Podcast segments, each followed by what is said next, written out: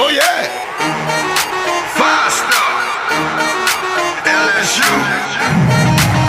I said they ain't ready for the LSU. No, they ain't ready for the LSU, huh? They ain't ready for the Back, back, LSU. back, They ain't back at it again. Episode three in the Tigers Avenue. Let's go. Zach, Zach, Zach. I know. I know. Another one. Another one. Another one. LSU loses another heartbreaker. Close one to the very end. 16 to 13 loss in overtime to the Piggies of Arkansas. You know, I want to get into this, but I can't yet. I, I, I can't yet. Give me your take. So it's a lot of what we had talked about in our last podcast, which was that how would Jake Peetz react to when Arkansas changed their scheme and adjusted after his first set of initial plays that he had coming into the game? Right. And as we've seen throughout the entire season, we saw the same result on Saturday, which was the beginning's really good. Then, when you have to make adjustments, it's really bad. We saw Yeah. Garrett Nussmeier, as we were told throughout the week leading up to the game, which confused me was that they had said they would rotate the quarterbacks, but they start Max Johnson on the first two drives, bring in Garrett Nussmeier, and then the rest of the game, they stick with Garrett. Now, to be clear, I am fine with sticking with Garrett if you believe that he is the guy that is going to make plays that Max cannot. And I think there is some deficiencies there that Garrett has that Max doesn't. Garrett is erratic. He's kind of a balls to the wall kind of guy where he's just going to go out there and try to make a play. And that's where you can get in trouble with him. He has a better arm than Max, but his decision making isn't as good as Max. He's a little bit more mobile than Max is, but he is more likely to make a mistake than Max is. He's going to give you a big bang play where Max is going to be more of a game manager. So I'm okay with leaving him in there. But with the risk that he brings, I believe that you have to be able, as an offensive coordinator, to set him up to succeed. And unfortunately, Jake Peetz is not doing that for any of his players. For any of them. We- Not even close. we have the talent and you've seen it we've had we have the talent to compete and dominate other teams that we are playing in the SEC West which as we know is a very very deep division the best division of college football period. And so that's the really frustrating part. I think once you see Garrett throw that first interception, I would have liked to see them go back to Max and at least see if he can get the ball moving as well. Because Garrett, when he came into the game, they did move the ball. Now, I will say part of that was probably likely to Trey Palmer's two really good returns.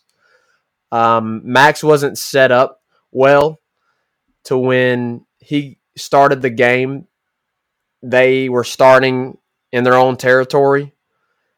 And when Garrett came into the ball game, Trey Palmer from his two returns set them up in Arkansas's territory. And so that set up well for Garrett. Once Garrett had faltered some near the end of the first half and thrown that pick, is when I think they should have made a change. And then if you don't see anything happen with Max, then you go back to Garrett and see if he can spark something. I don't understand why you put Garrett in the game after two series and then you stick with him the rest of the way. If that was your plan, then why not start the guy? Why put Max Johnson in for those first two series? So that was very confusing. The other thing that frustrated with me was again the offensive play calling. I don't understand why you were putting Ty Davis Price in a situation to where he is running the Wildcat for the first time in his career. And in that drive, you had finally started to get Garrett into a rhythm with little short intermediate passes. He threw the intermediate pass to Jack Bech that went for a good bit. He threw the pass to Jack Mashburn the next play, which almost he almost fumbled and gave up. Luckily, it went out of bounds. But you began to see Garrett get into a rhythm, and then you throw Ty Davis Price of all the running backs. You throw Ty Davis Price out there, who is a bruiser, to run the Wildcat. And a running back with his style of play is not going to handle a snap that is a little far to the right as well as a quarterback is. And that cost us. I mean, that's the difference in the game. So that was very frustrating. And I don't blame that on Ty Davis Price because, again, I think most of this is the failure of the offensive coordinator setting up his players to succeed with their strengths and their playmaking ability. And so I hate it for the offense. They're so loaded, even without Kayshon Boutte in the game, and even without John Emery eligible this year, they're still a very talented and loaded roster that is able to compete and beat these teams that we've lost to. If you have a competent offensive coordinator in this game, you very likely beat Arkansas. You very likely beat Auburn. You beat Alabama two weeks ago. I won't say Ole Miss. The deficit was much greater, and even so with Kentucky. But the good news is changes are coming. The problem is, I just hope that we can retain all of these guys. is coming. Change is coming indeed. Let me tell you something, Zach. I'm irritated. I'm frustrated. Understandably so. And I'm sick and tired week after week after week watching the same problems over and over again. This is why we are having conversations.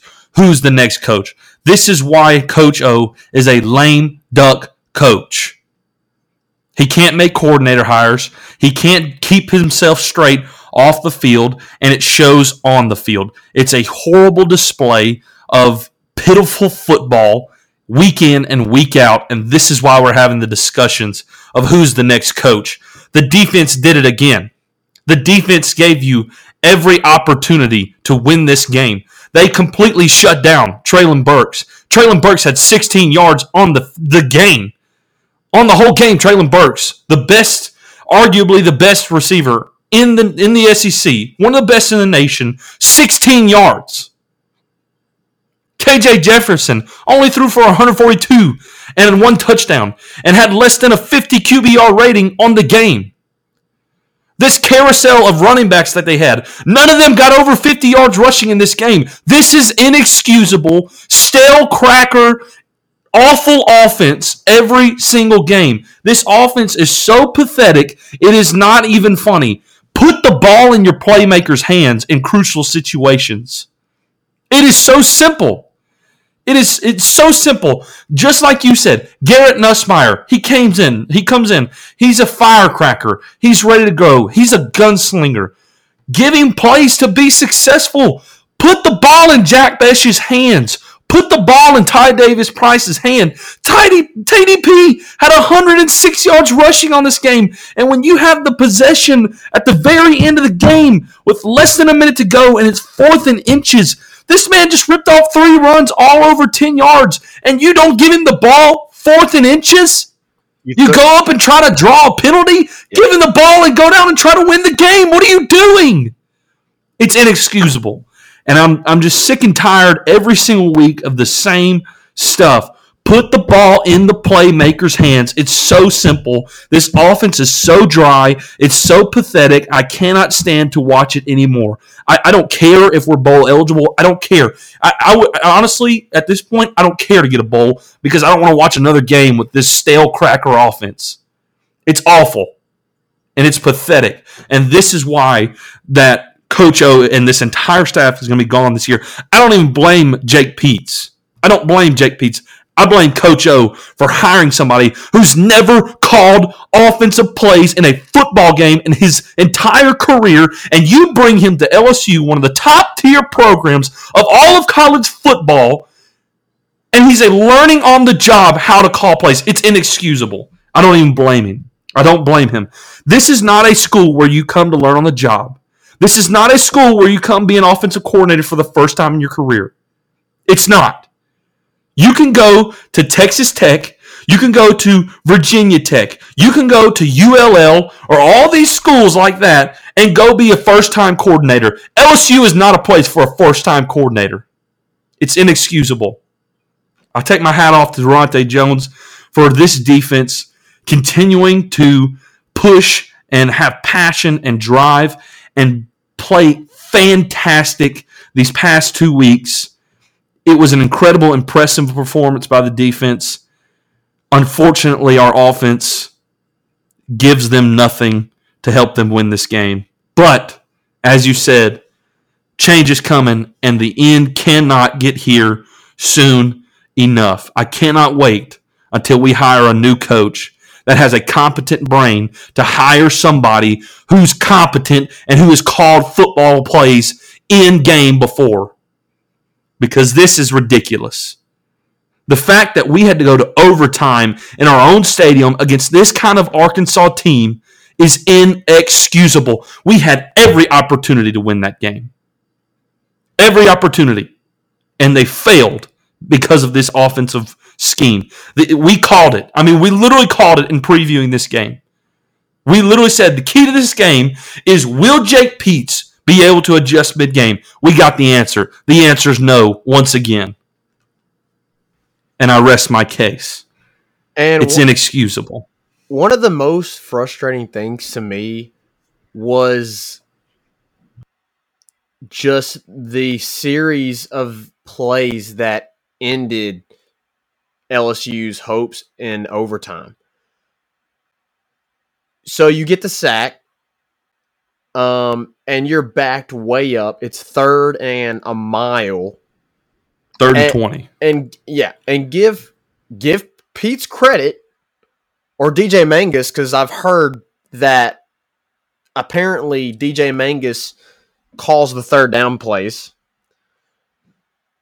They draw up a wonderful play that Garrett Nussmeier ends up throwing a dart to Malik Nabers and completes it. I mean, at that point, you're like, okay, let's just try and get a little bit of yardage. Let's get a field goal. Our defense has been dominant. Let's stop them. Let's get to the next one where we have the second possession and we know what we've got, and we've got a chance to know exactly what we have to do. If they a field goal, we can go down and win the game with a touchdown. You complete that pass improbably, and then you draw up a fade from the eight yard line mm. to Devonta mm. Lee. Mm. mm, mm, mm. And I'm not hating on Devonta Lee at all. He's an athlete. He's No. at LSU for a reason. But we know that he is probably four, five, sixth on this wide receiver depth chart. And when you're throwing a fade, you go to Brian Thomas, who is your tallest dude, and you Mm-hmm. if you're going to run that play, that's the personnel you put into the game for that play. Again, you do not set up your players to succeed. You did not set up Garrett Nussmeier to succeed on that play by putting Devonta Lee out there on the outside and running a fade. After you make that big play, I'm with you. Go back to TDP, who's been a workhorse for you. I hope he comes back next year. Exactly. He may not. I believe he will. he may not with how he's been performing lately. He may try and go to the pro combine. I, I'm with you. I think he comes back though.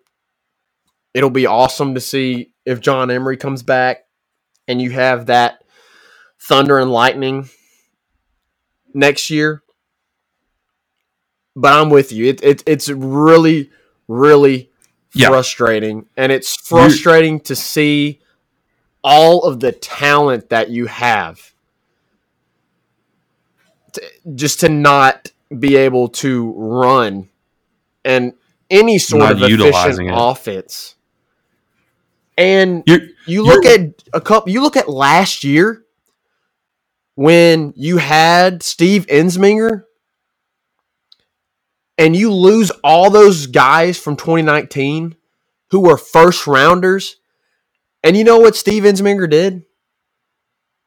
He led that offense and all of those freshmen and all that young talent to 32 to I think it was 32 or 33 points a game.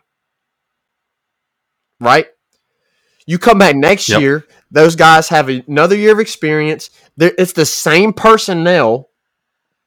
And because your head coach doesn't have the ability to go out and hire a competent offensive coordinator, as you said, at the top tier program that LSU is with the resources and the money that they have, this is why we have the result on the field. So I'm with you 100%. Um, it's frustrating. It's it, it's it's it's it's it's very very it makes Change me very angry. But yeah, you're right. Change Change, is is coming. And we don't have to talk about thank forever. the Lord, change is coming. But Thank the Lord for Scott Woodward. yes, in Scott Woodward we trust. We've said it before, but in Scott Woodward we trust, and I'm looking forward to who the next guy is. And man, is he going? If we are able to retain what we have, he is going to have a fantastic starter pack Loaded. for next year. And also Loaded. depending I on mean, what he loaded. could bring in potentially from the transfer portal or from his own team or flipped recruits. I mean, the potential to contend for a national title next year is there. And I know a lot of fans are like, what in the world? You're crazy to think that from what you see this year. And that's just how bad it is with what we have right now. I mean, you're literally staring five and seven in the face and looking at your first losing record since the 1990s, since 99, the year before Nick Saban came. It Hmm. had we have not had a losing season. We've had some rough seasons, but we have had not had a l- losing Ridiculous. season since 99. Yeah. 20 years, 20 years Reagan. Over 20 years 22. since 22. we've had a losing record and we are staring it right in the face unless they can pull off some miracle against Texas A&M. I, I believe it's going to be a close game against A&M and that the defense is going to keep a you far in it, stretch if the offense can do something. but I don't believe they're going to beat them because of the offense. I'm with you. So, Yeah. anyways, It's not a far stretch to think you can beat A&M. Yeah, we've ran long on football, but you can, you listeners can hear our frustration. But as we've said, change is coming, and we're looking forward to it. Can't wait. Can't wait to see what happens. We'll leave it at that. Another tough loss. Moving on to some positivity. LSU men's basketball. Whew. Boot up, baby. Two wins. Boot up General Wade, boy. Yet to allow a team to score 60 points in three games. Beating Texas State 84 to 59. First half was weak, second half was strong, and the new guys balled out. The new guys balled out. Freshman Alex Fudge, 14 points. Freshman Brandon Murray, 14 points. Transfer sophomore Tari Eason puts up another double double against Texas State off the bench. I don't know how much longer you can keep Tari Eason on the bench and out of the starting five. I love what Mwani's been doing, but he has not put up the points and the stuff that Tari's doing. And with double doubles back to back, I, I I don't know how you can keep him on the bench. I think that's where I might disagree with you a little bit there because I think the veteran leadership by Mwani and the defense that he brings to this team is re- sets up well for this team to make him a starter, and then you bring somebody like Tari Eason off the bench that can put up those numbers. So I, I- right now I'm kind of I'm okay with it because I think whenever you He's not playing terrible. no, yeah, no, he's not playing terrible. I mean, shoot, he had a three the other night against Liberty. Um, but he's playing fantastic defense. And to add on to what you had said a second ago about the defense, an interesting fact from these past three games. LSU has it's either 10 or more, but I know for sure it's at least 10. At least 10 forced shot clock violations in these three games. They had five, Huge. five versus Texas State, three versus Yep. ULM. I know of at least two against Liberty on Monday night. So this team, they are coming ready to play. You mentioned earlier three games, three teams held under 60 points. You want to know how many teams LSU held to under 60 points in all of last year? Three. How many? Three. Three. So we have already tied. We're three for three this year. And we had three last year. And I think there was a total of, in Will Wade's first few seasons, like seven or so. I'd have to go back and look at Cody Worsham. Um, he put it out. But, anyways, yeah, I saw that stat on Monday night and I just thought that was incredible. Yeah, I mean, just impressive defense. I want to move on from the Texas State game because it was a good win, but it wasn't as good as the win that came Monday night against Liberty. A 74 to 58 hard fought game from the Tigers. A little bit of the same story uh, from the Texas State game. Really tough first half, kind of looked rough, but man, second half was strong. They had this player uh, their starting shooting guard, his name's Darius McGee. Dude is a serious NBA prospect. He is a baller. And the first half, he was causing a lot of problems. Let me tell you something. This defense that we're talking about, that has been elite in the second half, completely eliminated Darius McGee from the game. And that was one of the key factors in LSU pulling away late. Eric Gaines and Xavier Pinson completely took him out of their entire offense. And once that happened, it was it was like, who do we go to? Who do we go They, to? they had to go to and they the couldn't figure it out. They had to go to Peebles, and he and he put up a few points, but He did. He it- few he's not Darius back-to-back. McGee. Yeah, and but but he couldn't keep up for what Darius was doing, and it was a huge, huge success in this game, and it was it's something that could go missed, but man, that it was so much fun watching Eric Gaines just lock that man down. I mean, they wouldn't even allow him to touch the ball hardly. I mean, they had to inbound the ball and work it to him in the back court to if they wanted to give him the ball. If they came into the front court, he wasn't touching the ball. It was impressive, and I, I was just thrilled um, by their effort to eliminate that in that game. Um, man, one more thing for here for basketball. Darius Days. Darius Days continues to be unreal. He is balling out. 17 points again against Texas State. which was a struggle. 26 points.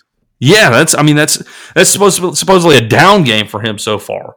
But 26 points against Liberty was huge late in the game. on in the with last several six threes. minutes.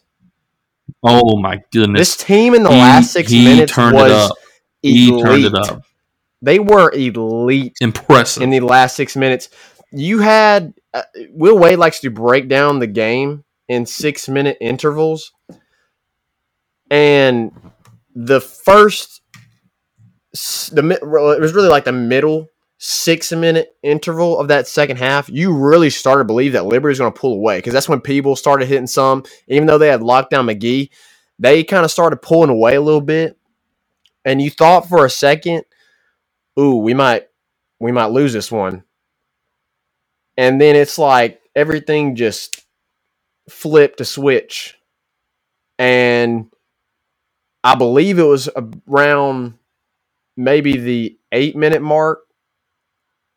I believe it was five minutes around i'd have to go back and look at the at my game notes that i that i had when i was watching it the other night i believe it was around five minutes that liberty went without a made bucket and the only points they had Wow. were two free throws.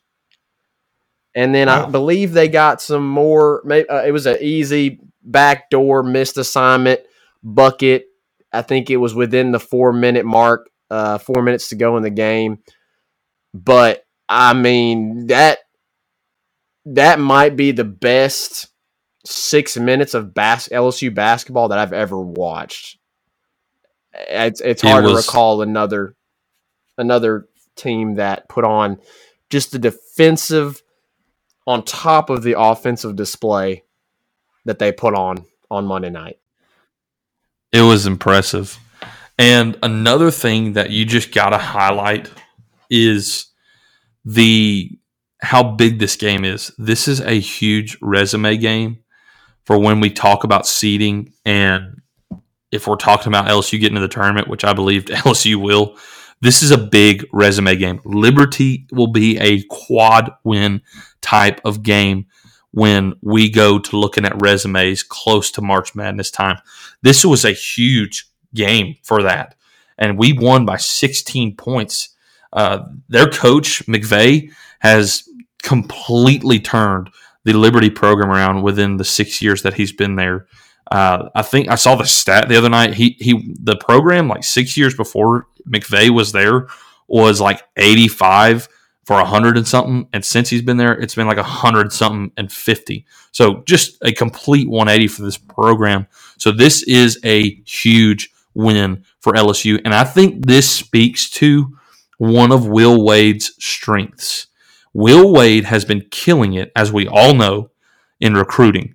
I mean, he's put several classes together that have just been completely impressive, and he himself, like McVeigh, has turned the lackluster LSU basketball program into something people want to watch and people enjoy. He indeed is embodying this General Wade persona, this boot up era, and it's been a whole lot of fun. And I think one of the major things that he does so well is scheduling games. I think it's overlooked, but his I agree. scheduling is impressive. He creates a resume for LSU that makes it easy for them to get into the tournament when it comes to tournament time. When you have quad wins like this early in the year, it, it, it and then you go into conference play. Those you look back and you see those games, and then you see what they did in conference. It's it's easy to put them into the tournament. It- it's almost a no brainer. So I, I think this is just speaks to um, how mindful he is of where he wants the program to go. He's a genius when it program's comes. goal. He's Yeah. a genius when it comes to understanding what the committee is looking for on selection Sunday. Yeah, Um, absolutely. and he has done that for the last several years that he's been at LSU. I mean, when's Yeah. the last? Help me out here. When's the last time that LSU didn't go to the tournament? I mean, before we got Will Wade, Yeah, I mean, maybe the first year he was there. I'd have to go back and check that out. The first year that he was there, did we go? First year's there, he may he may we may and not missed it I think it. we may have missed it, but I think ever since the since first year then- we've been. Yeah, I think ever since then, maybe the second year, we've been every single year. And Now the COVID year took all that out, and we were an easy tournament team. of but, course. But yeah, but I, yeah, I- it's been impressive. It's been impressive, and I'm thrilled to see what he's been doing and the direction the program's heading in. It's exciting, and I can't wait to continue to watch the rest of the season. Um, it- it's going to be exciting. They do have another game uh, Thursday night against McNeese State. This is this is looks to be somewhat of a a ULM type of game. McNeese State is really uh, not going to pose much of a threat to this elite LSU basketball team. The big um, one is but they will be back in the PMAC. against Mel, uh, Belmont. Belmont is, will be another. Again, his scheduling is is excellent. Belmont will be another big game for resume, and uh, I can't wait to watch that one as well. All right, so moving from the hardwood to a little bit of baseball. LSU uh, finished up their uh, scrimmages, their exhibition games uh, this past weekend against ULL Raging Cajuns played two games on two separate days. The Tigers took both of them eight to six and nine to eight. A little bit closer than you may have wanted it to be, but uh, you cannot discredit the Raging Cajuns. They always have a great baseball program, and of course, this is uh, preseason uh, matchup, so you're not going to see everything on full display. And the and the, the starting nine that you've been seeing for these preseason games are probably not where you're going to expect day to day when it comes to regular season. However, um, in our first podcast, our first episode, we gave our predictions on the starting nine. Zach said Tyler McManus would be his catcher, and I said Blaze Priester. I'm here to tell you, I think I'm wrong. I believe now that Tyler McManus will be the starting catcher. Zach, I don't know if you've been keeping up with what he's been doing, but it seems like every single game the man hits a home run. Grand Slammy. He did it on a it Saturday Grand slam. Yeah. It was the game. It was game one against ULL. The man hits another home run, and it was a grand slam that really stretched the Tigers' leads and and put the game away essentially.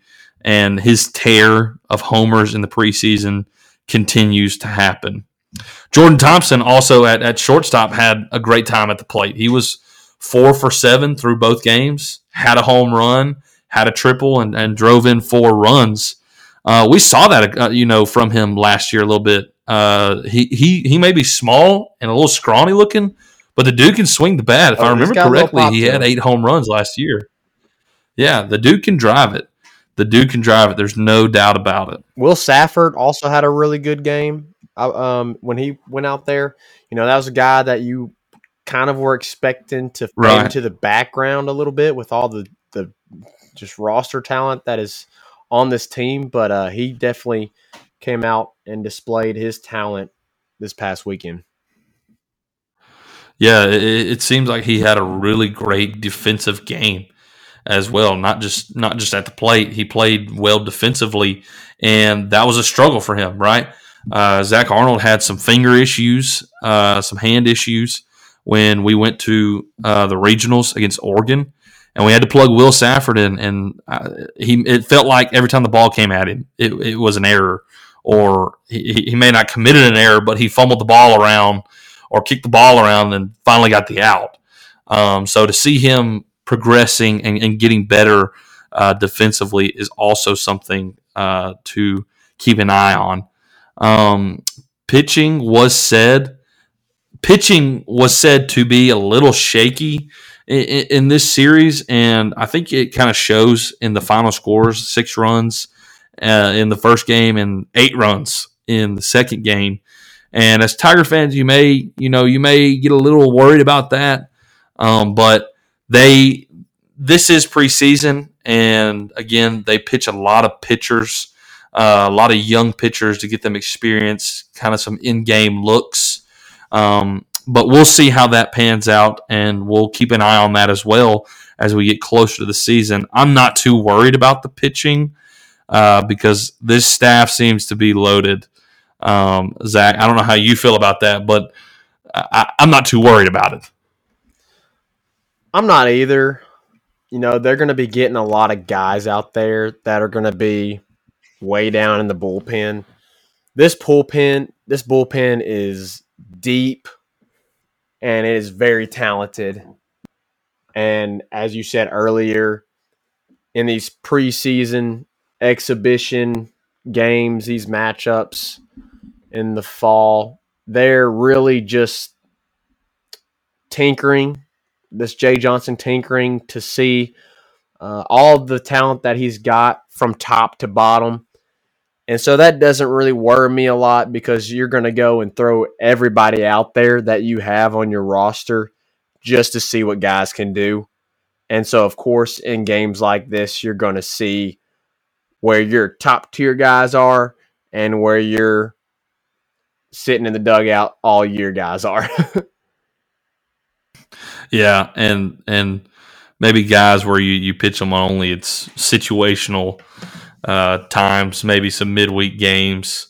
Um, so again, don't discredit these these exhibition games as you know just fluke games or whatever.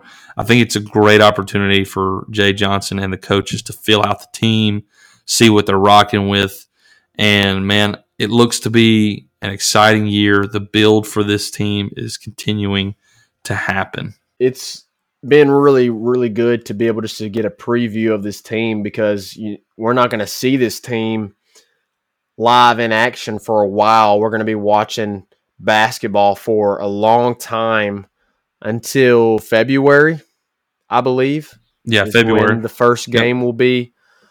So just getting to see some stats thrown out there and what the boys are doing is really, really exciting and encouraging, especially what's with what's going on with football right now.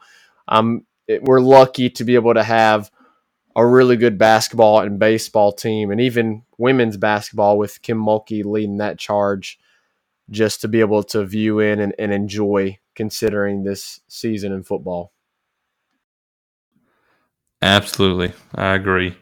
It has it has definitely helped with the the excitement of the basketball and the baseball to to cope with the just pathetic efforts of uh, the football and this offense. Bring us an eight, Will Wade, please, dear Lord. Do something to get us excited, please. Bring us to a Super Bowl, yeah. Jay Johnson, please, dear Lord. hosting, hosting a Super Regional please. Yes. Omaha, yeah. Omaha bus. Omaha bus, baby. It's exciting. It, it's it feels like we're entering a, a, really great time for LSU with what Will Wade is doing with the basketball program, with the excitement of Jay Johnson, uh, the Kim Mulkey era coming in, three-time national champion, and now Scott Woodward gets to make the big hire uh, for the football program. So it feels like we're entering into some great times for LSU and its future. Zach, I know we got a little bit uh, or a good bit of hog fans uh, that are friends of ours. We just got to say, you know, a blind hog finds an acorn every now and then. Hey, that's it for this episode, episode number three. We appreciate y'all listening. We'll be back here again for episode number four in the Tigers Avenue. Catch y'all later. Peace.